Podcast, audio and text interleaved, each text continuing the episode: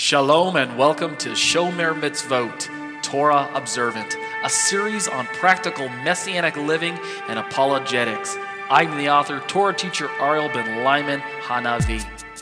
Torah observance is a matter of the heart. It always has been and always will be. The Torah proper instructed the people of Israel to love Adonai your God with all your heart, with all your being, and with all your resources. This is where Shomer Mitzvot begins by loving Hashem and accepting Him on His terms. By this, I mean accepting His means of covenant obedience. For today, this means acceptance of Yeshua, His only Son, for Jew and non Jew alike.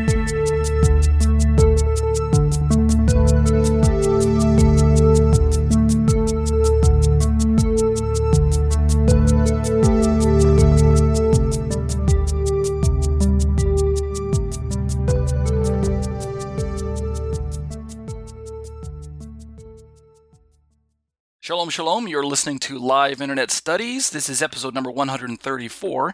My name is Arben Lyman Hanavi. Let's open with a word of prayer. Avinu, our King, our Father, our King, Lord, we're so delighted that you have given us the opportunity to fellowship with one another once again, that we can reach out across the miles and um, talk to one another and pray with one another and just love on one another via the medium of the internet. And uh, just, Lord, it's an awesome op- opportunity that many of us just aren't availing ourselves of more often. And why not during these pandemic times when many of us are locked up and and uh, sheltering in place and things like that, trying to play it safe? Um, now is a perfect opportunity to, to you know what what do the old uh, commercials say reach out and, and connect with someone reach out and, and and touch someone reach out and and, and fellowship and who should be doing it better than we, the body of Messiah, uh, connecting to one another across the miles? I'm here in South Korea, and, and the people who are with me in a live class are in various parts of the world. Um, it's such an awesome privilege to be able to connect to people uh, around the world on a weekly basis uh, via the, um, like I said, the me- medium of the internet, but more importantly, via the power of the Holy Spirit. Thank you, Father, that you are uniting us and that you're strengthening us through your Spirit, that you're protecting us by your words, by your promises, uh, by your Spirit, by uh, keeping us safe, by providing for us during these difficult financial times, by, by giving us a hope that is beyond hope a vision that's beyond the immediate horizon. Um, so many people in different places don't know what to expect. They don't know what to make of this this pandemic. This is kind of a once in a generation type thing, and uh, it's scary. It's scary for a lot of people. The disruption to our normal lives uh, and, and um, in in every facet of our society, and and not just in America, but this is a worldwide thing. The whole world is shaking and trembling under under this um, this pandemic, and yet, Lord, you are still God you have not vacated the throne. You've not um, relinquished your control. Um, this pandemic didn't take you by surprise. You're bigger than COVID. And so we're going to keep trusting in you as your people. We're going to keep looking to you and hoping in you and knowing that you are a father who demonstrates your love for us and you set your affection on our forefathers and you've loved us and that you are raising us up even in the midst of all of the darkness around us. You're giving us a voice. You're helping us to be a witness. You're helping our lights to shine. You're giving us divine opportunities to share our witness with those people around us. People who are saying, What do I do? What do I do? They're shaking their hands, they're wringing their hands, they, they, they don't know what to do. And yet we've got the answer. And therefore, Lord, give us holy boldness uh, to be able to reach out to people. Uh, continue to um, protect us as families. Um, um, help us to see that um, uh, this is, uh, um, like I said, an opportunity to to share our our witness with other people. Um, help us not to succumb to the same type of fear that the rest of the world succumbs to. But we are your children, and we need to demonstrate it. And we'll be careful, Lord, to give you the praise and the glory. B'Shem Yeshua, Amen. Thank you, everyone, for joining me week after week. This is the Live Internet Studies. My name is Ariel Ben Lyman Hanavi, and I'm a Torah teacher at a real life congregation in Thornton, Colorado, known as Kehilat Nuval, which is the Harvest congregation. For my YouTube crowd right now, you should be able to see on your screen, I've got the Harvest website pulled up. You can find us online at graftedin.com. We'd love to have you join us in person, though, unless you're just trying to play it safe and want to stay in. We're fine with that as well. if you can, if you look at my screen now, you see I've got we've got um, sermons that are available uh, via um, YouTube. Um, Pastor Mark is in a series right now about the second Moses and the second Passover and the New Covenant. He's in part two. So if you don't want to join us or can't join us live in Thornton, Colorado, then catch us online at our YouTube channel and watch the services that we're streaming and uploading there. I've got my own um, Torah teaching website as well at tetzetorah.com. You can find me online at T uh, T E T Z E T O R A H dot com. I'd love to have you um, click around through my own Torah teachings. As you can see on my screen right now, all of those are links to different commentaries. Most of them are written, uh, but these days I'm quite busy putting together um, YouTube videos and iTunes podcasts, MP3 files, and things like that. And so I'm just having a blast as long as my technology would uh, holds up. I'll just keep plugging along and, and putting these things out. Um, so go to my website and browse around and uh, uh, see what you like. Uh, join us for the live internet essays. I'll talk about that in a little bit as well. Or better yet, become a, a, a, subscriber to my weekly newsletter, and that way it'll keep you in the loop to know when I'm uploading and, and, and sending out teaching and stuff like that. I've also got my own YouTube channel. Um, you can find me online at youtube.com forward slash C for the word channel forward slash Tetze Torah Ministries, and that's my YouTube address. And if you go to my YouTube channel, it's funny, it says, Should Christians celebrate? But I don't see the rest of the word. There we go. Should Christians celebrate Passover? We've just come out of the um, Passover season proper, which would include the Passover seders and the the, the um, special services for uh, the beginning and the ending of the Passover week there, um, and the beginning of the counting of the Omer. And now we're counting our way from Passover to Pentecost, from, like I like to say, um, from being set free by the blood of Messiah to being filled with the words and the spirit of Messiah. And that connects Passover or Pesach to Pentecost or Shavuot. And this connection is God ordained. It's not something that Torah teacher Ariel made up. Hey, isn't that a clever connection between those two festivals? No. So what you want to do, I want to recommend that you keep counting the Omer, whether you count it every day or every other day or once a week, um, uh, whatever is fine by you. There's no Torah mandate that tells you either way or how to micromanage your your um, Omer count according to rabbinic Judaism or something like that. But you want to make sure that you're making in your mind and in your heart the connection between Passover and Pentecost uh, because of the um, um, the the greatness of the significance of the messianic themes that are tied up in these great festivals on God's holy calendar. So go to my website and um, use the YouTube uh, tools, videos, to help you connect into these seasons. If you look at click on the videos tab, you'll see that um, uh, we've been busy. A lot of blue there. That blue is my holiday color whenever I'm doing something holiday related on the calendar, a holy day, then um, my uh, thumbnails turn blue. Otherwise, the regular yellow is the the normal um, schedule. So you can see the blue stuff is that's the Passover stuff. So go and listen to all the Passover commentaries. They're quite short, average five minutes, and that'll keep you uh, kind of in the in the go as far as um, the Passover seasons, things like that. I always um, like to have people join me during my live studies, but if you do get a chance to go to my YouTube video, I forgot to mention, uh, there's four or five things I'd like you to do for me. Number one, subscribe. I mean, what are you waiting for? Come on. Number two, hit the bell for notifications. That way, if you, have got a smartphone or an iPad or something like that, um, it'll get it'll notify you when I upload videos. Number three, um, uh, let's see, subscribe, hit the bell. Number three, um, hit the uh, like button, your little thumbs up guy, uh, when you're watching my videos, because I, I, really hope you're going to like my videos. I'm not sure if you will. I think you will, but hey, if you don't hit thumbs down, but tell me why. That's the fourth thing.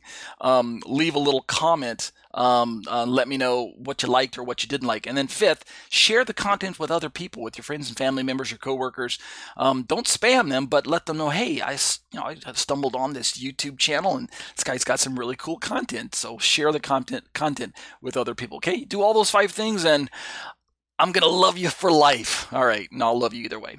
All right, so these are the live internet studies, and um, I bring these studies to you live week after week from my computer to your computer, from South Korea to the rest of the world. And if you'd like to join us week after week, let me give you some um, some of the brief details. This is episode number 134, as I mentioned earlier. Our meeting date is on, for this recording, is April the 12th, 2021. That's the USA date. So if you're in the USA, that's the date that you should see on your um, clock right now. The meeting times are on Monday evenings from 7 p.m. to approximately 8 p.m. Central Time. So set your clock, no matter where you are in the world, against the American Central Standard Time and should be able to meet with us week after week. Uh, it's an hour long show, and we cover two segments broadly. Segment one is dedicated to the Romans 14 Unplugged Feasts and Fasts and Food. Oh my! We're in part 51 tonight. And then segment two is given over to exploring the Shema, discussions on the issues of Trinity, paper to Yahweh and Yeshua. We're in part 68 tonight. And as always, we have a featured YouTube video, and tonight we'll be watching a short little video entitled Genesis 1 2. Spirit of God versus Holy Spirit, as we're getting prepared for Shavuot or Pentecost, which most Christians know is associated with the outpouring of the Holy Spirit, Acts chapter 2, and all that all over again. So I'm going to have a lot of spirit related talk and themes leading up to uh, that particular festival. Um, but what you may not know is that in traditional Judaism, Shavuot is the commemoration of the giving of Torah, the, what we call Matan Torah, the outpouring, or the I'm sorry, the, the, the gift of Torah on Mount Sinai in the book of Exodus. And um, so the timing seems right there. And so we'll talk about both of those themes. In fact, I'll probably talk about um, both of those tonight. Briefly, if you'd like to join us for the Skype classes, um, primarily you need two things. One, you'll need to get access to Skype somehow. The app is free and the sign up is free. So I mean, have at it. And and the the, the, the app works on all platforms. You know, uh, Mac, PC, Windows, Linux, things like that. Um, and it works on all the devices smartphones, iPads, iPhones, Android phones, uh, laptops, everything. It works on everything. So um, just get Skype. And um, more importantly, get the Skype group link. And I always mention the easiest way to get the Skype group link if you're not already subscribed. If you are subscribed to my newsletter, then I, you'll know I send out the Skype link to the weekly subscribers um, usually a day before the um, the show starts. But if you don't have the Skype link, then the easiest way to get it is to go to my website at tetzetorah.com scroll to the bottom of any one of the web pages to that black section right down there where it says weekly parasha archive. Scroll down to that that black section. Take notice of that little button in the upper right that looks like an envelope. That's my email. Click it. Send me an email. Say ariel i'm interested in joining the skype classes. Can you send me the skype class link? I'd be more than happy to send you the link via email and then you can join us week after week. And the skype link doesn't change. Once you get it once then it's the same link over and over again. So i just reuse it that's the easiest way to get it. And then lastly, while you're down there real quick, just take notice of the little yellow donate button. And I always, I always mention, um, I'm in a difficult situation myself right now, having been furloughed last year because of the pandemic. And uh, due to the nature of the jobs out here in South Korea, there's only so many jobs that my visa will allow me to hold. And those particular jobs are hard hit by the pandemic. So I've been unemployed for the last year. So I'm surviving by God's grace and by your generosity. And so I appreciate the gifts and um, uh, donations that people have been sending me. Here's how you do that. Click the yellow, little little yellow donate button there, and you can send me um, funding using either a, a, credit card or PayPal funds or your your bank account linked to your credit card, that type of thing. It actually doesn't even have to be linked to a credit card, but um, the point is PayPal's the, the, the the point of contact for that. But it is done securely, so you don't have to worry about anything. And I'm blessed to be on the receiving end of your uh, donations and blessings. Um, as I mentioned, God is the one who does the increase, so we're all just in this together. Uh, be blessed as you seek to be a blessing to others. All right, without further ado, let's jump right into the show. I've got um, a special guest with me tonight. At about 15 minutes into the show, I'm going to bring him on first. I've got a, um, a longtime listener of mine to my podcasts uh, on the sh- in the show with me tonight. He is actually a missionary to Croatia. Many of us don't even know where Croatia is on the map, so we'll bring him on on board and let him uh, share some uh, with us. And some of the other students who are with me in the live class, if you'd like to also join in on the, the little conversation, let's let's have a brief little discussion.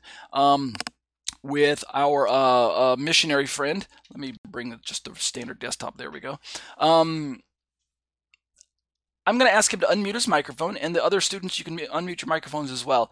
Uh, special guest from, uh, he's not in Croatia now, as I understand. I think he's back in the States visiting, uh, taking care of some business. But um, Aaron, if you're there and you can hear me right now and you're still in class, feel free to unmute your microphone and give me a second. Let me turn on the microphone so you can, everybody can hear you.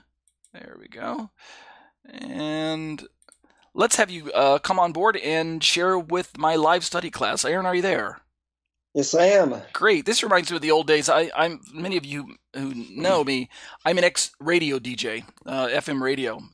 Um, back in the day, wow, 25, 30 years ago when, when I was a, an FM DJ, and uh, interviewing people on the air was something we got to do from time to time. So this reminds me of those days. So, um, Aaron, it's it's great to have you with me and the rest of the gang here on the YouTube, my YouTube crowd, and my um, my uh, uh, uh uh, what is it, my iTunes uh, crowd. Uh, just real briefly, if you want to introduce yourself, tell us. Um, you don't have to give all your details because this is going to be uh, recorded up on the in, in, and going up on the internet. But just uh, whatever you want to share with us, tell us, you know, about being a missionary to Korea or to Korea to Croatia, and and then we can ask some some questions as well. So I'll let you go first. All right. Yeah, my name is Aaron Horvat. I did grow up in Wisconsin, but we've been serving now for 11 years in Osijek, Croatia. Uh, and I always felt funny having the name Horvat. It just sounds, almost sounded like a dirty word. But come to find out, there's a whole country of the world uh, named Hrvatska. That's the Croatian word for Croatia. So you can imagine there's a lot of Horvats in Hrvatska, in Croatia. so, anyway, that's where God opened the door for us to serve. So we have been there for 11 years now. Uh, oh, there's a map. I'm seeing you've pulled up. Yeah. So yeah, I'm bringing a map so that people can see where is Croatia. I was asking you. You said you said something like um, go to Italy and hang a left. You're hang a right. Hang, hang a, right. right. Okay. All right. Go to Italy. Uh, go to Italy. Hang a right. Croatia's kind of shaped like a boomerang. You do have the coastline that lines up with Italy across the Adriatic, and then it goes straight east. So actually, we're that straight east part, about as, as far away from far away from the the beauty of the coastline as you could possibly be. anyway. Oh, so you're closer to the Serbia side? There, as I'm looking at the map. yes. We're quite close to Serbia, about a half an hour from Serbia. North of us would be half an hour to Hungary. Half an hour south would be Bosnia and, and Herzegovina. Wow. Uh, so anyway, yeah, we are there as uh, missionaries uh, and working in a youth center. Uh, and well, just a little bit about Croatia from uh, from 91 to 95 was the homeland war. That's when Yugoslavia broke up. And there's still consequences from that and coming out of communism. And even in the, the churches, you see remnants of communism.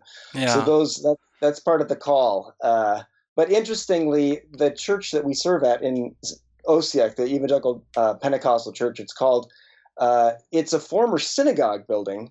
And wow so there is i mean there's something very special uh, about looking at the front of the church and you see the torah scrolls with the ten commandments written in hebrew and below it is, wow. Is the cross. And below it is the cross. Yeah. Wow. It's very rich. It solidified the call for us anyway. is there tell me aaron is there is there a um a jewish presence in croatia? Are there any jewish synagogues or do you meet any either traditional Jews or Messianic Jews or anything like that? Uh, it's interesting that yeah, World War II. About that time, uh, I know that all of the synagogues were ordered destroyed in Zagreb, the capital city, wow. and there were only t- two of them in Osijek, which is about a, a hundred thousand people, or it was at that time. One of them was destroyed, and for some reason, the building where we are today was not destroyed. But that was really an anomaly. Wow, uh, Hashem. So yeah, it's it's wonderful that some of that heritage is left. So it used to be actually ten percent Jewish population in the city of Osijek, uh, and so that would have been about ten thousand people. Uh, but the most recent uh, survey across the country, census, said that there were only like 500 Jews in the entire country. So that says something pretty powerful, perhaps. That reminds me of, of South Korea's Jewish population as well. Um, I'm Jewish and I live out here in South Korea, and I ask those questions because this this podcast and this YouTube uh, channel is aimed at um, having discussions along the what we call the Messianic Jewish dialogue. Um, so I bring up mm-hmm. topics that are relevant to Jews and Gentiles in Messiah, but also that touch the Jewish community. Um, but out here in South Korea, there is not a large Jewish community. Um, there's a there is a main synagogue in Seoul, in the capital city, and I actually am in Seoul, the capital city.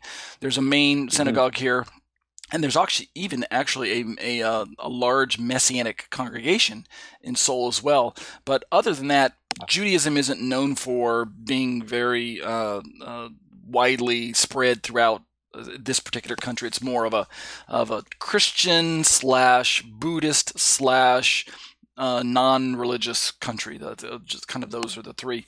And so I was kind of curious about Croatia, what it was like. Is there a what we might call a kind of a state religion or a country religion? Is it like is Christianity or Catholicism or something like that? One of the Catholicism, yes. So you okay. could say Cyril Methodius Christianized the Balkans, and so that's where the Cyrillic language came from. And just half an hour east of us in Serbia, they still use the Cyrillic alphabet. We have the same language as Serbia, basically, but we use the Latin alphabet.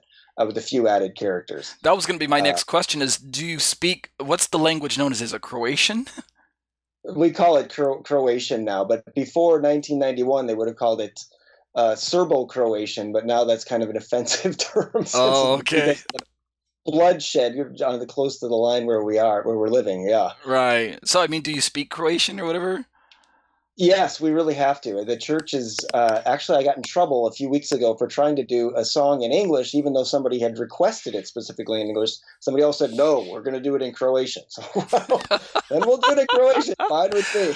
I've always um, learned, or I've always held the opinion that the best missionaries to foreign countries um, are missionaries that are either a from that country originally, or b are at least uh, versed in the language and, and, a little bit familiar with the culture. It's a little awkward sometimes to send a missionary from country A to country B, and the, the missionary from country A can't even speak the language of country B. So, in that regard, I don't consider myself, I guess I wouldn't qualify for being a missionary to South Korea. I've lived here for uh, you know, for long, uh, about ten years off and on in different in different stretches. This long, last stretch is seven years straight. Um, but I was born and raised in the United States. And so I don't speak Korean. I can read Korean, but and I can my ears can make out, given the context of the conversation, sometimes upwards of 50% or even more, 80% if, if it's, it's, sometimes of the conversations that people are talking around me. I can pick up Korean words and parse some of the sentences and things like that, but I can't hold an, an, an a, a, a, prolonged conversation in Korean. So I wouldn't, really wouldn't be a, a, good uh, missionary to Korea on that, on that front. But I'm glad to hear that you speak the language, this this at least tells me that um, it seems like you're in a place where Hashem, where God can use you to reach out to the Croatian people. Uh, although I'm I'm not sure what amount of English they speak. Is English spoken there as well? Uh, it, yeah, before this Balkan conflict started in '91, uh, most people would have learned German as a second language. But since uh, that conflict ended, now now everyone learns uh, English is more likely to learn English rather than German. Uh, uh, so it is a, a, shift, but yeah, they're all yeah, if, if, they find out you're an American, though, they want to they want to talk to you. That's similar uh, to Korea. That's Korea, South Korea's second language is fast becoming English as well. And the minute a South Korean learns that you can speak English or that you're American or something, then they want to practice their English with you and start, you know, chatting with you. And so, um, and depending on where, what part of Korea you're in, sometimes there'll be more people that can speak Korean. Versus if you go out to the country, then uh, there's less people that can conver- converse with you in English. But I imagine it's maybe right. similar are your services held in in both languages, or is no strictly uh, Croatian? There's a fair number of English guests, but less because of the pandemic. Wow! Uh, but the Croatians are always in. Uh, the yeah, the services are, are always in, in Croatian. Wow! Uh, or else they would have to be translated if we had a guest. Alrighty. Um, uh, one last question, real quick, for you. And by the way, those other guests are with me, my other students are with me in the class. Um, uh, feel free if you'd like to. You're, you're you're welcome to join in on the conversation if you have a question for Aaron. Um, one of the questions I'm sure people from the states are curious about knowing uh, what's what's name one of the um, coolest things or one of the nicest things or one of the one of the blessings about uh, living in Croatia, and then flip that over and tell me what's one of the challenges or one of the worst things about living, something you wish you could change about living in Croatia. So we'll start with the good, the good part for the, you know the the boon, the plus, the con. I'm sorry, the pro. What's the pro about living in Croatia? Uh, the pro about living in Croatia. I don't know. Burek is uh, is is a great food, and probably most Americans have never tried. It's kind of like a phyllo dough with stuffing of different kinds. It could be uh, meat or apple or cherry. Uh, and they recently added Mexican burek. so okay, that was like a wow. that was a break. That was a breakthrough. Anyway, so the cuisine uh, is pretty cool. Okay. yeah. Uh, let's just say uh, a, a plus is a, if you're coming as a foreigner is that the the alphabet should be easy to understand because every letter has only one sound and they eliminate unnecessary duplicates. That sounds so like Korean, the same way. It's even though it's a different alphabet altogether. When your eyes look at it, you're it looks like you're looking at like uh, not letters but like pictures. But as soon as you've memorized those, always then bingo, it's has always has only one sound for each wow, letter. Great. Uh, yeah, but downside, let's say. Uh, because it's so, so strongly entrenched with communism, from before. You see traces of it even in church leadership, and that can be a rather awkward or alarming thing at times. And uh, the kind of authoritarian leader uh, that you're not allowed to ask questions to can be challenging as an American to adapt to that kind of a mentality or to figure out if it could be really healthy or if this is something that perhaps should be thought through carefully or or addressed uh, where it's appropriate at the time. Wow. okay. so uh, they're not hostile to the gospel, obviously. No, I wouldn't say they're hostile, but even because it's such so strongly Catholic, uh, that if, if even the evangelical churches tend to have kind of a Catholic feel to them because they're catering to the. It's like if you're not Catholic, you're a part of a sect and you're looked down on. Ah, I uh, see. Strong Catholic majority generally. Okay. Uh, and it, it, sounds to me like the, the, the, home church that supports you is not a Catholic church. I take it it's a more of a no. evangelical Protestant or Presbyterian or something like that. Uh, Pentecostal. Pentecostal. Okay. All right. So, I, I my um my I have some background in Pentecostalism. Um, my uh, the the home church of my parents is Pentecostal as well. Uh, I grew up, me and the kids, my parents sent us to a Baptist school when I was growing up, and then when I got old enough and uh, halfway through my life, I'm I'm in my 50s now, but uh, in my 20s I discovered Messianic Judaism. I discovered my Jewish roots, and then I discovered my Messianic Jewish roots, and so I uh-huh. switched from from Pentecostal to Baptist to Messianic Judaism.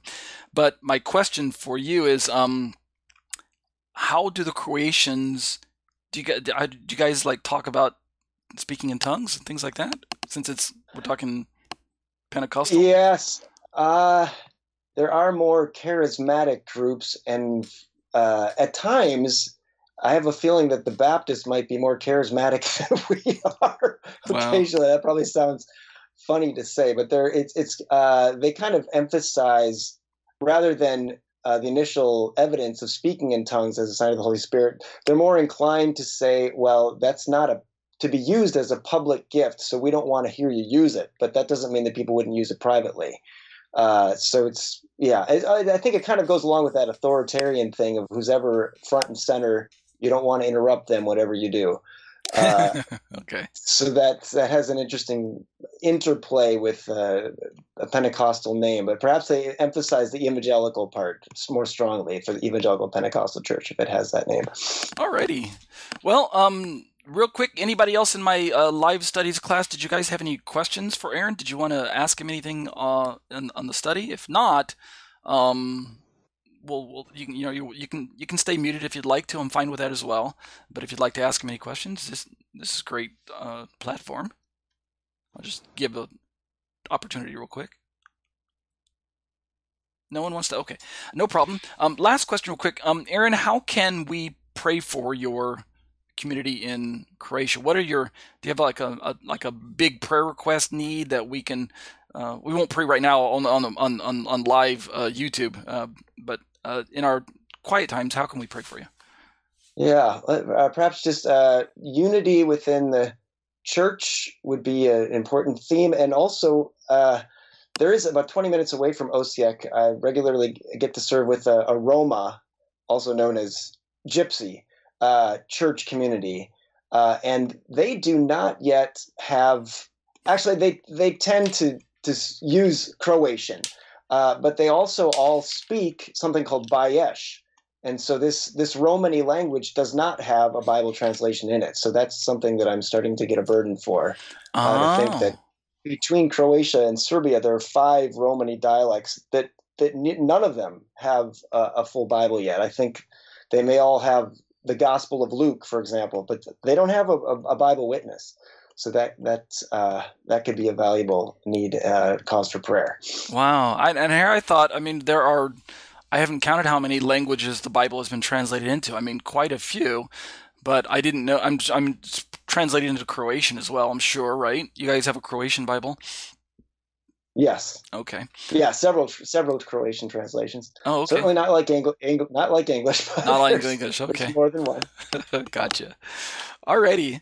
Well, it's been a um a, a blessing to have you uh share with my like I said share with my YouTube uh, crowd and my uh, iTunes listeners who are going to be listening to this podcast later on.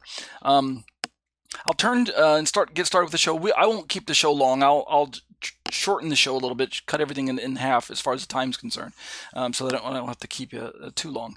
But thank you for sharing all those with us. Um, if you can meet with us next week again, that would be great. Uh, if not, um, well, then we'll just uh, send you on your way with blessings. Uh, but just uh, a pleasure to have you with us. All right. Thank well, you then, very much. yes. All right. Um, then go ahead and do me a favor and mute your microphone. And let's see, where do I want to go now? I think we're ready to start into the study. Let's turn to Romans 14 Unplugged Feasts and Fasts and Food. Oh my. This is a commentary that I put together. It's available on my website at tetzetorah.com.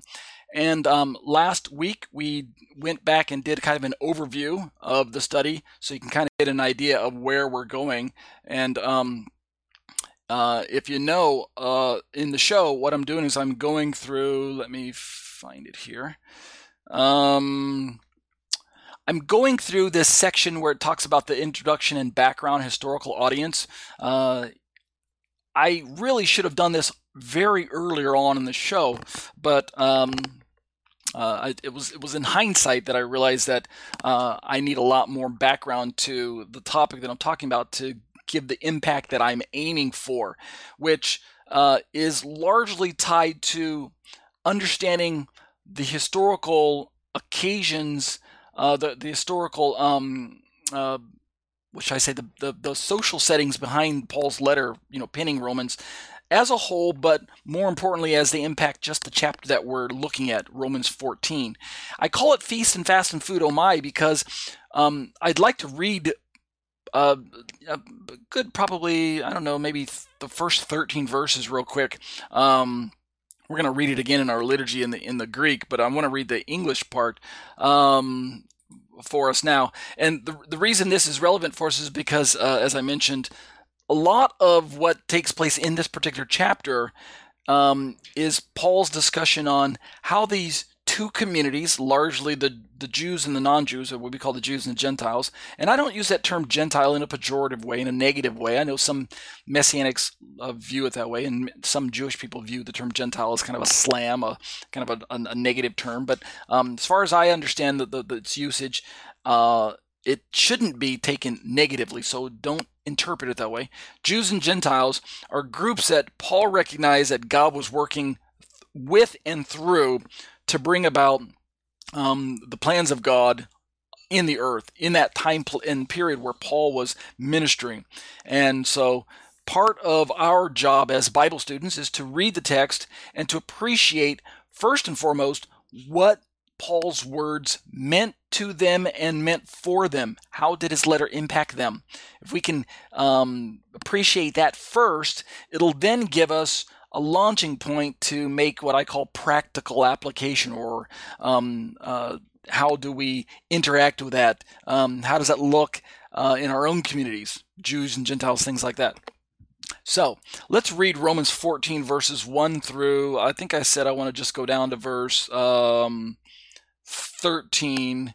Uh, just let me just read those, and then uh, what I'm going to look at tonight is uh, not my own study, but as I talked last week, I started introducing this idea that Paul wasn't even in Rome. In fact, I didn't introduce this last week. I did this before the Passover break, so we're talking like almost two or three weeks from now ago. Paul eventually made his way to Rome in the 60s, but he wrote the book of Romans prior. I think most people know that, but some don't. So he writes a letter to a group of people that he's never even visited, and then he eventually makes his way to Rome because he's arrested and he's going to be put on trial for his faith and for other reasons. And so we pick up that story in Paul's life, that chapter, that that that um, uh, episode of his life in the book of Acts. And we're going to turn to that right after we read some of Romans. So let's just read some of the uh, verses out of Romans to kind of get us into the flavor of what this book, this part of the book is about. Romans chapter 14, starting in verse 1. I'm using the ESV version, as you can see on my screen right now. I've got the Greek pulled up on the right side of the screen, and we'll use that Greek for our liturgy. So when we get to the liturgy part of my study tonight, um, I'm just going to read down to the Greek. I won't read the English again. So this is kind of like the liturgy pulled into the study. Verse 1 says, As for the one who's weak in faith, welcome him, but not to quarrel over opinions. So right away, Paul sets the tone for his discussion in this part of his letter. Paul is aware that there are two groups of people that are being brought together in salvation history. The existing Jewish communities that Paul was raised with are suddenly um, thrust together w- uh, with um, Gentiles whom God is pulling into salvation history. We already know from Acts chapter 2 that the Holy Spirit's um, work at Pentecost is going to cause the gospel to go outwards from Jerusalem into the surrounding nations, the countries, and draw the people to God, to Yeshua, to Messiah, and in many ways to Jerusalem as well as a location. So we're going to have some culture clash going on between existing Jewish people and, and religious groups and Gentile groups who are being brought into this this suddenly this expanded family of Abraham, right? Jews and Gentiles working together. And no more, nowhere else is this going to be more heated, you know, flashpoints than at, say, what we call table fellowship table fellowship because it's a long-standing uh, tradition that Jewish uh, religious Jewish people have held to a, a, a, kind of a strict diet, right? Uh, you can eat this, but you can't eat that. But what do you do when you bring a bunch of Gentiles into the mix who aren't raised with those particular um, food taboos or uh, you know um, restrictions? Um, it's going to cause a, I like to say humorously, it's going to cause a food fight. But alongside of that, we also have different um, holy days and, and festivals and uh, special times that we meet on where there's going to be some clash, some some friction. Um, and yet, amidst all of that, Paul wants us as Jews and Gentiles in Messiah to exemplify what it means to be one new man, like he talks about in Ephesians chapter 2. How do Jews and Gentiles come together when they've got so many cultural and religious and social and and sometimes um, the culinary differences between the two groups. The one who's weak in faith, welcome him, but not to quarrel over opinions. Who is that weak in faith person? Paul continues One person believes he may eat anything while the weak person eats only vegetables. So we have some differences of opinion in the diet. How do we work this thing out?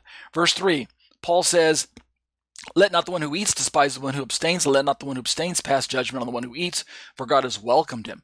Um, again, these words were pertinent for Paul's readers so much so that Paul um, went to great lengths to make sure that um, they were abiding by these guidelines and finding a way to work out their differences, right? The Holy Spirit obviously um, empowering him and uh, inspiring him to write what he wrote, uh, but it was on Paul's mind as well because these were these were real people that Paul's dealing with. These weren't, weren't imaginary people that, uh, even though he'd never met them, um, aside from um, uh, the two uh, that he mentions at the end of the letter, I know. Um, uh, but um, I, am just drawing a blank on their names off the, off the, top of my head. The husband and wife team. You guys know who I'm talking about. Um, but other than that, these weren't just like some imaginary people, fictional people that he didn't think he would ever meet. He was actually planning on meeting them. Um, so his his heart goes out to them uh, because it's it's it's a issue that's going to make or break uh, community dynamics. And if you can't get along with each other, how in the world are you supposed to minister to the rest of the world? You know, if you, if your own family is out of order, how in the world you, uh, can you minister to people outside of your family? Uh, it just doesn't work. Paul says in verse 4, who are you to pass judgment on the servant of another? It is before his own master that he stands or falls, and he will be upheld if the Lord is able to make him stand. For the Lord is able to make him stand. Verse 5 One person esteems one day as better than another, while another esteems all days alike. Each one should be fully convinced of his own mind. Um, uh, by today's standards, we're fond of talking about Sabbath versus Sunday. In Paul's day, Sabbath versus Sunday wouldn't have really been a debatable topic, at least that early on. Remember, Paul's writing his letter to the book of He's writing his letter to the Romans uh, around the mid to late 50s, somewhere between 50 and say 57 or something like that, 58, somewhere around there. Uh, so the Sabbath versus Sunday debates aren't going to crop up until a little bit later. So he's likely not talking about Sabbath versus Sunday. Instead, he's more likely talking about fast days versus non fast days, which would have been open to any particular um, personal opinion when it came to which day you fasted on, because the Bible didn't mandate any particular weekly fast days. We know there were traditions held by certain religious groups in, in Israel um, Pharisees had, you know, had their fast days twice a week, and et cetera, et cetera.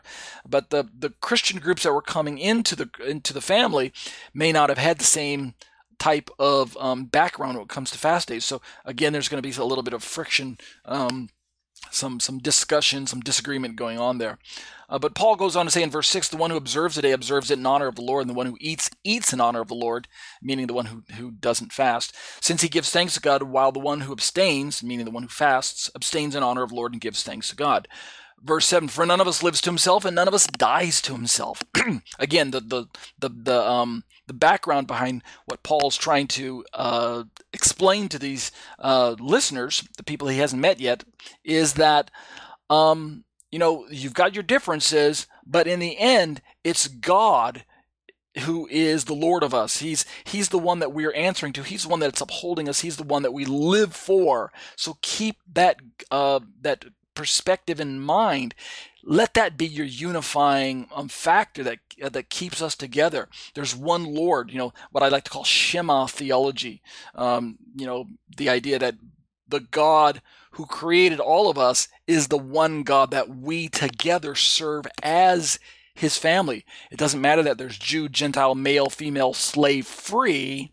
We're all one in Messiah and the unification of the Spirit is going to bring us together. None of us lives to himself, and none of us dies to himself. What does he say in verse 8? For if we live, we live to the Lord, and if we die, we die to the Lord. So then, whether we live or whether we die, we are the Lord's. Verse 9 For to this end Christ died and lived again, that he might be Lord. Uh, both of the dead and of the living. Verse 10 Why do you pass judgment on your brother? Or you, why do you despise your brother? Again, aiming his uh, sights at both groups. For we will all stand before the judgment seat of God. And this is true whether Jew or Gentile, whether you're in Messiah or outside of Messiah, you're going to stand before the judgment seat of God. Verse 11 For as it is written, or for it is written, As I live, says the Lord, every knee shall bow to me, and every tongue shall confess to God. And then verse 12, so then each of us will give an account of himself to God. And then a final verse, verse 13 in our review tonight. Therefore, let us not pass judgment on one another any longer, but rather decide never to put a stumbling block or hindrance in the way of a brother. And that's kind of a semi conclusion to everything that Paul's discussing is this idea that Jew and Gentile need not judge one another. Now, this is really challenging given the long-standing traditions between the two groups. You know, Judaism is a proud people. They've got their religion, they've got their Torah, and it's difficult to understand how Gentiles can fit into that culture without just changing their religious affiliation to Judaism altogether, without in, in Paul's day conversion and becoming a, a just a, a, proselyte Jew. That kind of takes care of the whole matter. But as we've talked about in other other um, teachings, that's not the solution that Paul was. That that's not the solution that Paul saw in the Bible. Gentiles changing their ethnicity to Jews so that um, all the cultural differences are just smoothed out. That's not the solution. In fact, that um, that that uh, insults the Abrahamic promises that through you all the nations of the earth will be blessed. Well, if all of Abraham's seed simply simply becomes Jewish, then the Abrahamic promises uh, uh, are well they're nullified, right? They're brought to none effect because Abraham's children must be Uh, must be composed of Jews and Gentiles in Messiah, not just Jews, right? It has to be Gentiles as well.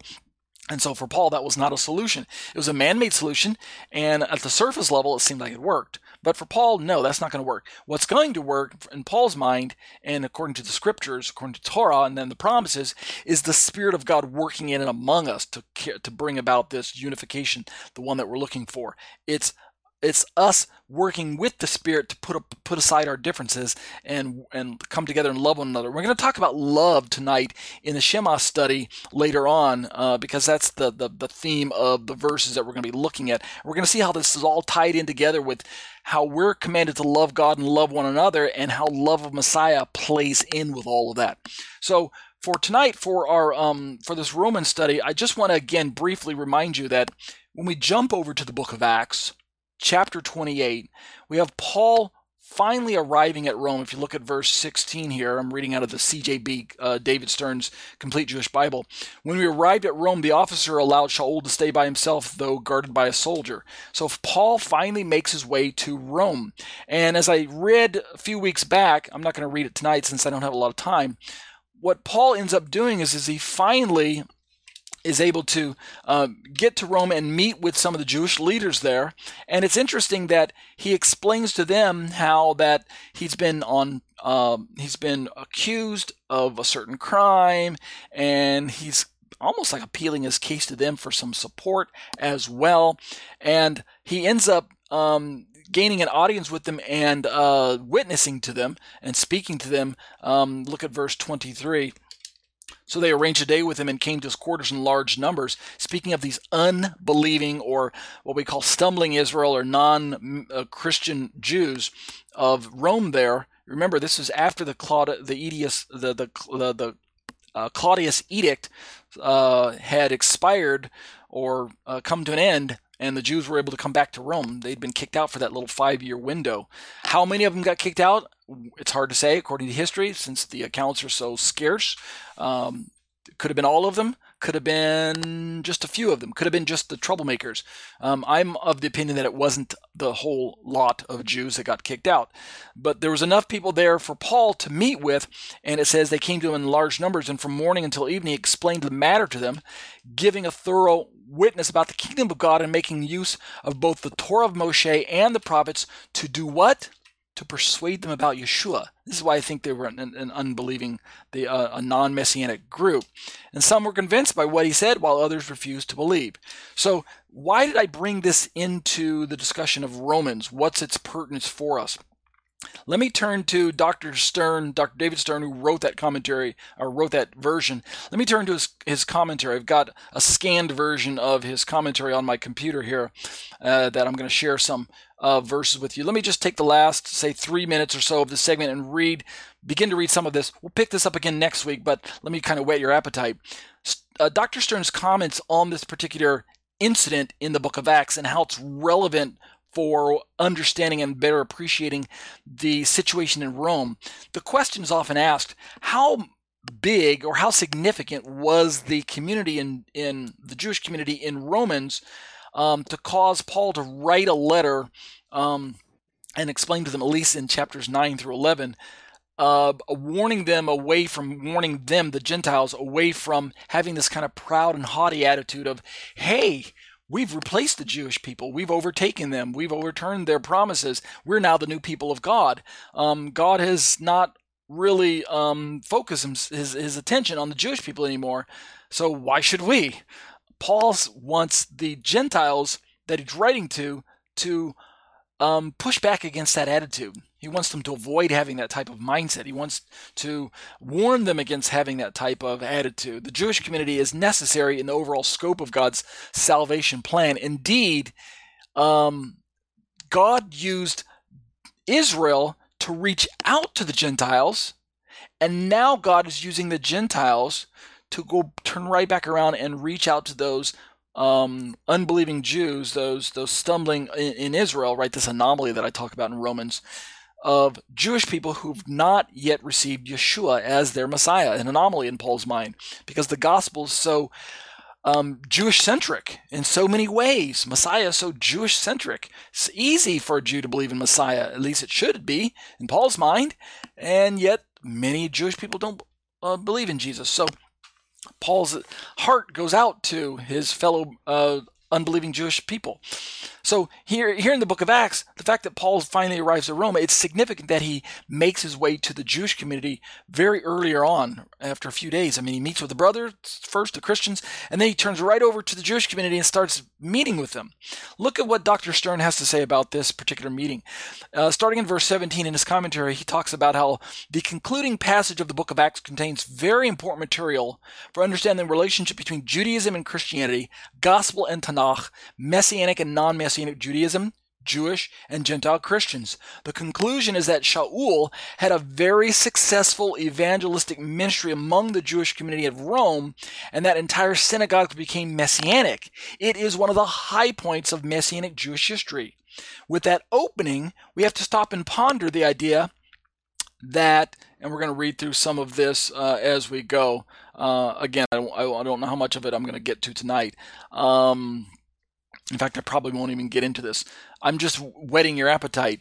The idea that the Jewish community in Rome would have been the minority, would have been perhaps maybe labeled as the weak, maybe the disenfranchised, um, the uh, less than privileged because of their social status uh, after the um, uh, the expulsion from Rome, doesn't put them in a position where God loves them any less, and it doesn't put them in a position where God has written them off of the page of salvation history. In fact, the fact that they are disenfranchised, the fact that they are the, the minority in the church now in Rome, and the fact that they are in a position where um, they're trying to rebuild their communities after being kicked out and uh, being allowed back into Rome, is all the more reason for Paul to make his appeal to the Christian leaders, the Gentile leaders in Rome, to not forget about your Jewish brothers, those people who are covenant brothers under the covenant of God. We talk about covenant brotherhood. They they may not be um, Christian brothers, but and you've got some Christian uh, Christians in your group who are Jews. You know, Priscilla and Aquila. That's the names I was drawing a blank on earlier. But other than that, Paul is reaching out to the Gentile Christians in Rome to help remind them of their responsibility to uh, witness to the stumbling Jews in their midst. And this means that there's still some open dialogue between the church home groups, the church groups, the small groups, and the synagogue groups. There should be open doors. And if there aren't open doors, why not? So that's where we'll leave off tonight with the Romans 14 study. We'll pick this up again next week and we'll start right here with Dr. Stern's commentary and we'll read down through the Acts 28 story and see how this bears relevance for appreciating Paul's heart to help the uh, group that he's writing to in Romans 14 you know, the people who've got their differences and there's this judgment going on back and forth.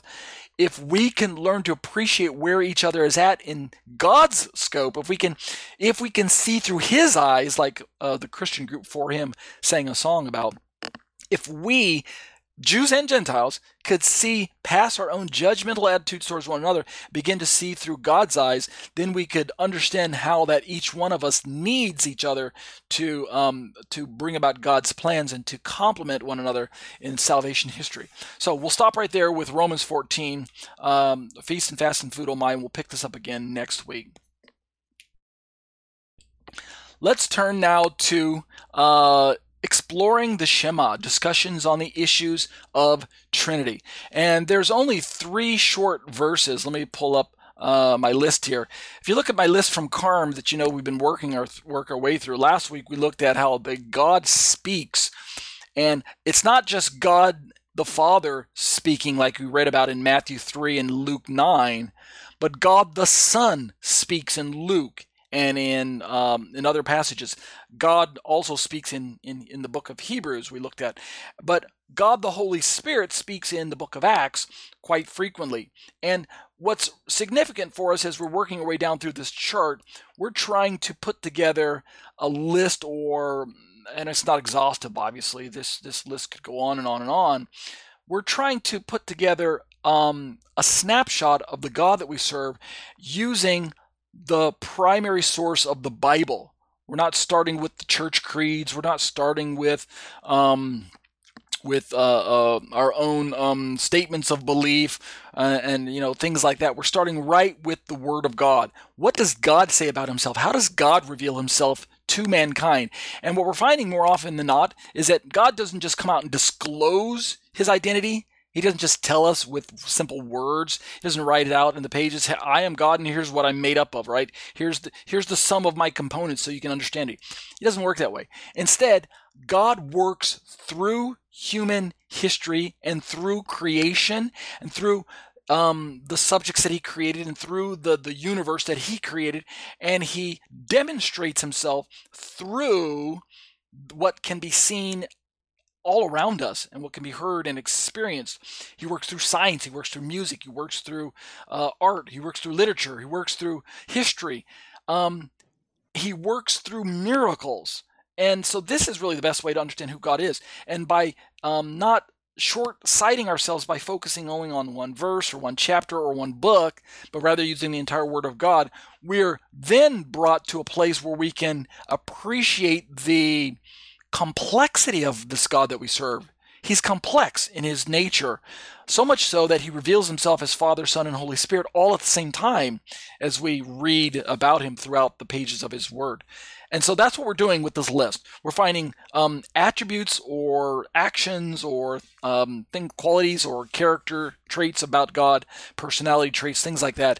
And we're seeing how that the Bible unifies this view of God by overlapping certain character traits or uh, qualitative um, creative acts or things like that and it uses them throughout the bible speaking sometimes of god in this book and then other times of jesus in this book and then of the holy spirit in a different book and when we put them all back together we end up with one god three persons or as dr white is fond of saying one what three who's right? The one being known as God, three persons known as God. And so that's what we're doing in this list. So right now we're going to look tonight at the love of God. God loves, and we're going to be looking at three these three particular ch- uh, verses. John three sixteen, one of the most uh, oft memorized verses in the Bible. John three sixteen, God's love. Then we'll turn to Ephesians five twenty five and talk about the love of the Son. Right, Jesus loves Himself. Jesus Himself loves, and then we'll talk about Romans uh, and the love of the Spirit. And again, if God was not complex, we wouldn't need to have verses strewn out across the Bible that explain how that God can love in all of the persons that exist in these these three persons. It wouldn't make any sense to us. We would just all we would collapse everything into the one being known as God, and we wouldn't need to have verses that talk about Jesus loving or the Spirit loving uh, with this with this kind of this unity of the Trinity. But that's what we're doing. We're looking at these. So let's turn over the first one um, is going to be John 3:16, and so I've got John 3:16 pulled up for us in the ESV. I'm not going to read any of the Greek over on the right side of the page. Let's just look at the English.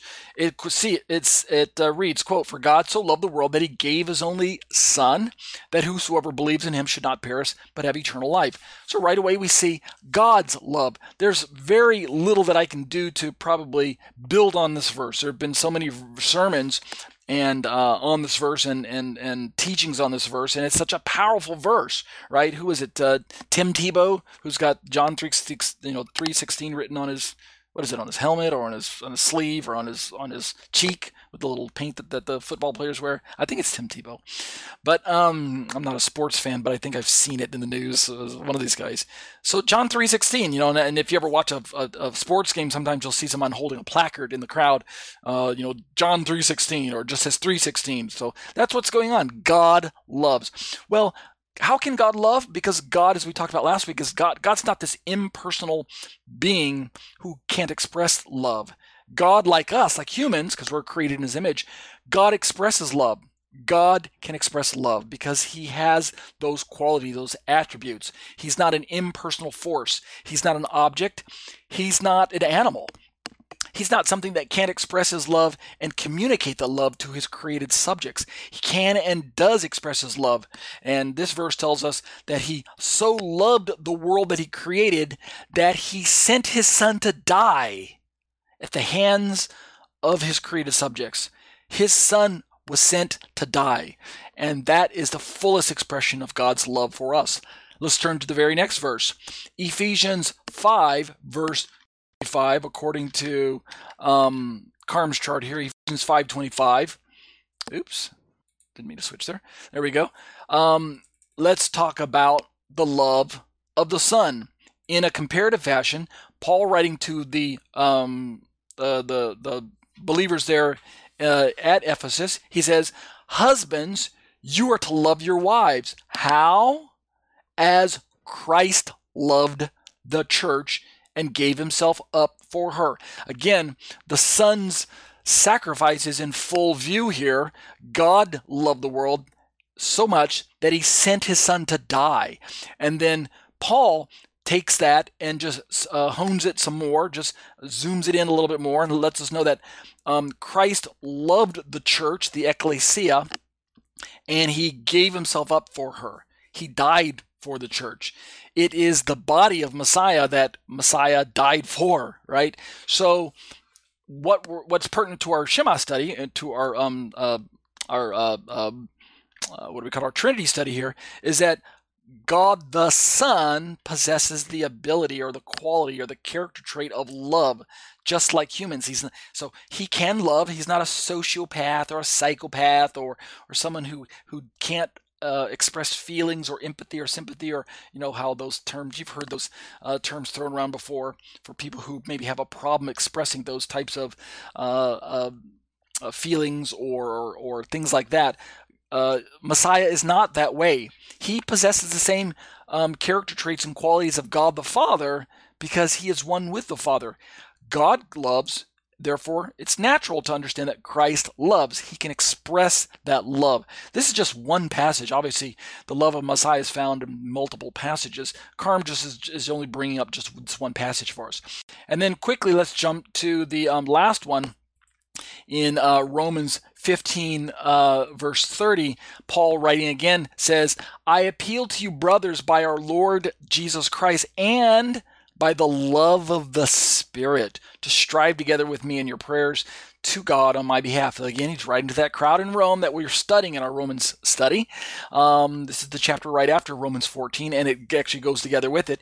He's appealing to Jews and Gentiles in Messiah um, and Jews and Gentiles in the larger um, covenant community to understand that it's this love of the Spirit that's going to bring us together. And and sometimes in Greek, and we'll we'll deal with this maybe a different day. Um, I appeal to you, brothers, by our Lord Jesus Christ and by the love of the Spirit. Sometimes uh, in in Greek, there's some confusion between the objective and the the um the the is is it the love that we have in the spirit or is it the spirit's love for us right is it the subjective or the objective that's going on right and we could look at the greek um the uh let's see the uh dietes uh dietes agapes tu pneumatos through there we go. Dietes agapes tu pneumatos through the love of the spirit.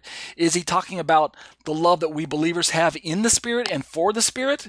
Is that how we strive together or is Paul talking about the love that the Spirit has for us? You know what I mean by subjective and objective? What's going on there? Um, there's a lot of discussions on, on how the, these pa- uh, uh, clauses work out. I don't want to get into all that right now. I don't want to get ultra technical at this juncture in my study. I simply want to say that um, Paul is using a phrase, love of the Spirit, that at the very least must include the quality that the Spirit can and does have for those who are his own. The Spirit loves us. God loves us. The Son loves us. The Spirit loves us. This is what allows us to see God in all of his, his complexity and yet uh, streamlined down in a way that we can articulate it and that we can lay hold of it by faith. Even though we can't fully understand how God can be complex and exist in this state of Trinity or triunity. Nevertheless, it's the love of God, the love of the Son, the love of the Holy Spirit that we can, as believers, um, uh, uh, lay hold of by faith. And so these are just three short passages. There's so much more that we are going to be doing with this particular chart as we work our way down through it. Um, appreciating, uh, you know, next week we're going to look at how God searches the heart, the Son searches the heart, the Spirit searches the heart. We're going to see how these uh, unified terms and and qualities of God are displayed for us in the Bible. But before I uh, switch out of the um, Trinity studies, let me just um, bring a few other passages. Do I have time to do this right now? Let me whet your appetite. We'll deal with this next week. If we continue along this theme of loving God and the and, and the love of God and the love of Messiah, the love of the Spirit, and we look at it through the lens of our responsibility of loving God Himself. You know, I I, I told you that some passages when it talks about the love of God, right? That's kind of a, what we call an equivocation, or it's a little bit ambiguous. What do you mean by the love of God? Do you mean my love towards God, or do you mean God's love towards me? The phrase in the English, the love of God, and even in the Greek, sometimes it's a little ambiguous. Context determines if it's talking about God's love as it as it is um, demonstrated towards his subjects, or whether it's talking about the subject's love as it's demonstrated towards God. But Next week, we're going to look at a few passages that talk about our responsibility of loving God, how it's tied into God's love for us. We're going to use a passage out of Deuteronomy 6 where it talks about, you know, loving the Lord, Lord the God with all your heart.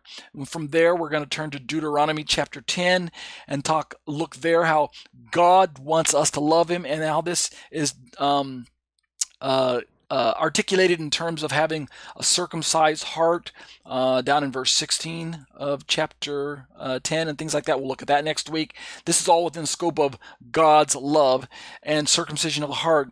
And in um, in uh, Deuteronomy chapter 30, we'll also find that that uh, uh, Moshe talks about having a circumcised heart and how that God Himself is going to be the one who um, makes sure that the circumcised heart uh, comes to be loving God with all his, with all our heart. Uh, God Himself is going to circumcise our hearts and things like that. We'll look about look look at that in Deuteronomy chapter uh, 30 uh, next week as well, and then um, from there we'll move into Romans. How Paul talks about Jews who are outwardly and inwardly, and the circumcision, how that factors in. If you're loving God with all your heart, how does that factor into love of Messiah? We're going to transition from this love of God into love of Messiah and how that looks through the lens of circumcision of the heart. And then how Paul challenges the group at Colossae in Colossians chapter 2 that this group, let me click on this verse, has also been circumcised of heart. What does that mean? Circumcised in heart, loving God, loving Messiah. How does that all fit together? We'll look at that next week.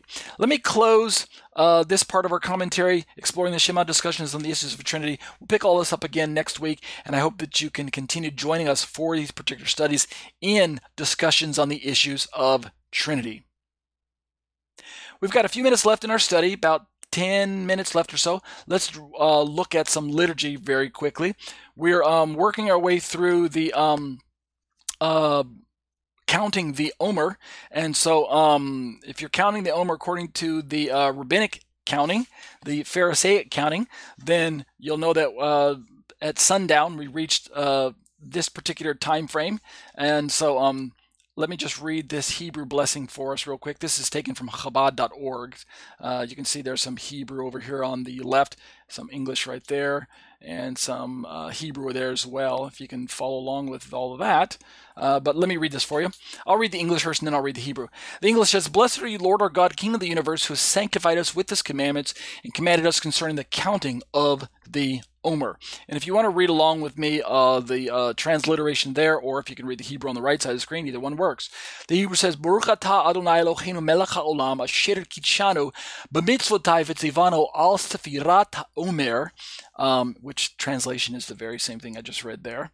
And then if we drop down a little bit, right there, today is 16 days, which is two weeks and two days of the Omer. So we've been counting the Omer for a little over two weeks. The Hebrew over on the right side of the page says Hayom Shisha Asar Yom Shehem Shnei Shavuot Uv Ushne Yamim La Omer. And that's basically just the very same thing I just read over there. And that's the first part of the liturgy. Second part that I'm going to start developing, we'll read this as weeks to go, as we uh, work our way down. I'm only going to read one verse tonight, and we'll keep reading as we're working our way through, counting our way um, down through the Omer. I'll work our way down through this passage week after week until we culminate in uh, in this passage in Ezekiel chapter 36 about the giving of the Spirit and a, and a new heart, which is of course reminiscent of what took place in Acts chapter 2 for corporate Israel, at least in in down payment form. So let's start in verse. Um, Let's start in verse 22. We've read this in our liturgy in the past. We'll read one verse tonight for our liturgy. Uh, Ezekiel 36 22 says, Therefore, say to the house of Israel, Thus says the Lord God, It is not for your sake, O house of Israel, that I'm about to act, but for the sake of my holy name, which you have profaned among the nations to which you came. These are future facing passages. This is a passage that hasn't taken place yet in its fullness. Promises given to corporate Israel, national Israel. We can see these taking place on an individual level, these the, the, what's taking place in these passages, and we'll develop this as we go along. But in in its fullest form, it's still a future occurrence. Let's read the Hebrew over on the right side of the page real quick. Uh, the Hebrew says, Lachain amor levet Yisrael ko amar Adonai Adonai lo lema'alechem ani ose beit Yisrael ki im lashem kadshi asher hilaltem bagoim asher batam uh, sham batem sham. And that'll be it for the liturgy for the Hebrew section. Let's turn quickly over to the book of Romans, chapter 14, and start reading some of our liturgy uh, from this section of our book as well. Uh, as I mentioned, uh, we already read the uh, English, the ESV version. Let's read uh, some of the Greek. I'll just read. Um, uh, just three verses tonight, and we'll read some more later on. Starting over on this side of the page, the right side in the Greek, uh, Romans 14, verse 1 says, Tan de astenunta te piste praslambanes praslambanes the me eis dia Christes dialegismon. Verse 2 right there says, Has min pistue fagin panta ha de astenun lacana estie. And verse 3 right there. Says ha estion ton me estianta me exutaneto ha de me estion ton estianta me crineto. Ha theos gar auton prasalabito. And that'll do it for our liturgy for tonight. Let's turn to the little video on genesis 1 and 2 uh, spirit of god versus Holy Spirit. I think it's like a short three minute video. We'll watch the video, and then after the video, we'll simply dismiss in prayer. Okay? You ready? Here we go.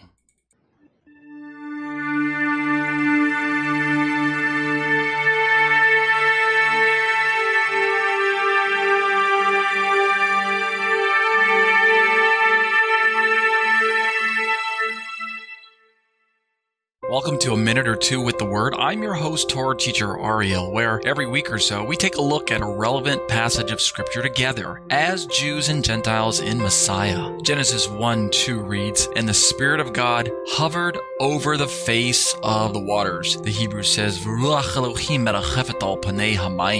Bible readers have wondered out loud at this verse. Is this the Holy Spirit? If so, why didn't Moshe write Holy Spirit? What is the difference between the Spirit of God and the Holy Spirit? I personally don't sense any great theological difference between the terms Spirit of God and Holy Spirit, but we'll take a look at some of the technicalities below. Many times a writer will resort to a simple stylistic difference of words in order to highlight a section of his letter or body of thought or such, or to simply avoid redundancy when using the same concept over and over. What is more, sometimes differences in words are meant to convey what we call poetic parallelism, in which different words or phrases complement one another as they attempt to express the beauty of the exact same thing using various original words, yet in poetic fashion, like, for instance, Psalm 119. Ultimately, God is unfathomable in his existence. The Spirit of God is God's Spirit,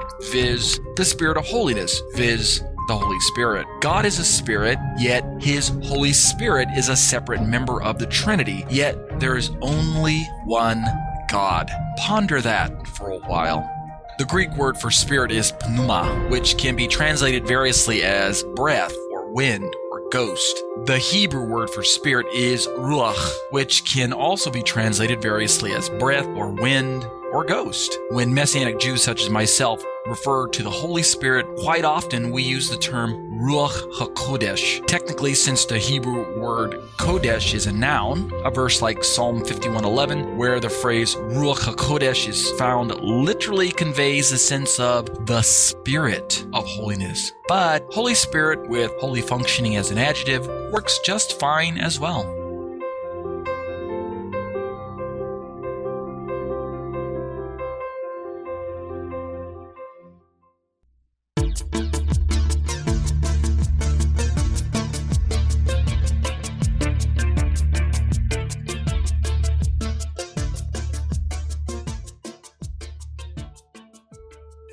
And that'll do it for the short little video. Let's close in prayer.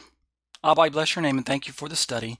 I thank you for the opportunity to share with the students and to convey what's on my heart with them, to bless them, and to minister to them. I pray that your Holy Spirit will take the words that I've spoken and that which is pertinent and relevant and truth, let that lay hold on uh, in their spirit. Let that let that um, grab hold and, and strengthen them. That which is superfluous, those words which were uh, simply my own, and that which isn't really relevant, Lord, those can fall off. Thank you that you've given us your words, you've preserved them, that you've safeguarded them, that you've superintended them down through history, that they are a sure anchor that we can um, rely on. They contain your words, your promises, um, and therefore we can uh, trust in them. Your words are trustworthy, they're true. We know that even despite um, various uh, attempts from the adversary and from evil men to to snuff out the gospel, to to uh, wash it away in the sands of time, and to to erase it from history. That could never happen because your words are more powerful than that. You are the eternal God, and your words are eternal. And therefore, the fact that we have Bibles in our hands, that we can turn to them and we can study them and we can saturate our minds and our hearts with those words, is such a privilege, Lord, that we we just take for granted too often how easy is it for us to just um, go even to the internet and, and find Bibles to read or to listen to or download or or watch YouTube videos with, with kind of dramatized uh, scriptures. Lord, the, the Bible is really everywhere. And yet, as my missionary friend to Croatia, Aaron, mentioned during our interview, there are places in the world who still yet need a Bible translation in that language. Lord, in uh, response to his prayer request. Send workers, send those who are equipped and able with the tools needed and necessary to put the Bible in a language that my friend Aaron mentioned is necessary, needed. There are people who need to have the gospel, even if it's just a chapter or a book of the Bible. Um, let there be something that can allow them to begin to interact with you. Let that be our prayer tonight, Lord. There's we didn't we don't realize that until we hear from someone in a different country that there are so many places still that are in need of your words. Thank you that here in America and in other parts of the world, in Korea where I'm at, the Bible is plentiful. And um, help us, Lord, to turn to it and to build our lives on it and to govern our thoughts according to it and to allow the Holy Spirit to wash over us so that we can understand it and practically apply it. We'll be careful, Lord, to give you the praise and glory. B'Shem Yeshua. Amen. That concludes our show for today. It is my desire that this continuing series of teachings will assist the average non Jewish believer or new Messianic Jewish believer in his desire to become a more mature child of God. And now, O Israel, what does the Lord your God ask of you but to fear the Lord your God, to walk in all his ways, to love him, to serve the Lord your God with all your heart and with all your soul, and to observe the Lord's commands and decrees that I am giving you today for your own good. To the Lord your God belong the heavens, even the highest heavens, the earth, and everything in it. Yet the Lord set his affection on your forefathers and loved them. And he chose you, their descendants, above all the nations, as it is today. Circumcise your hearts, therefore, and do not be stiff necked any longer.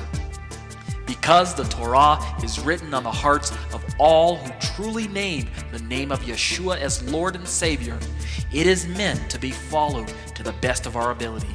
We have no reason for fear of condemnation or the trappings of legalism. My name is Ariel Ben Lyman Hanavi. The intro and outro song were written, produced, and performed by Ryan Kingsley. For more information on contacting Ryan, you can reach me by email at yeshua613 at hotmail.com. That's Y E S H U A number 613 at hotmail.com. Or visit our website at graftedin.com. That's graftedin.com.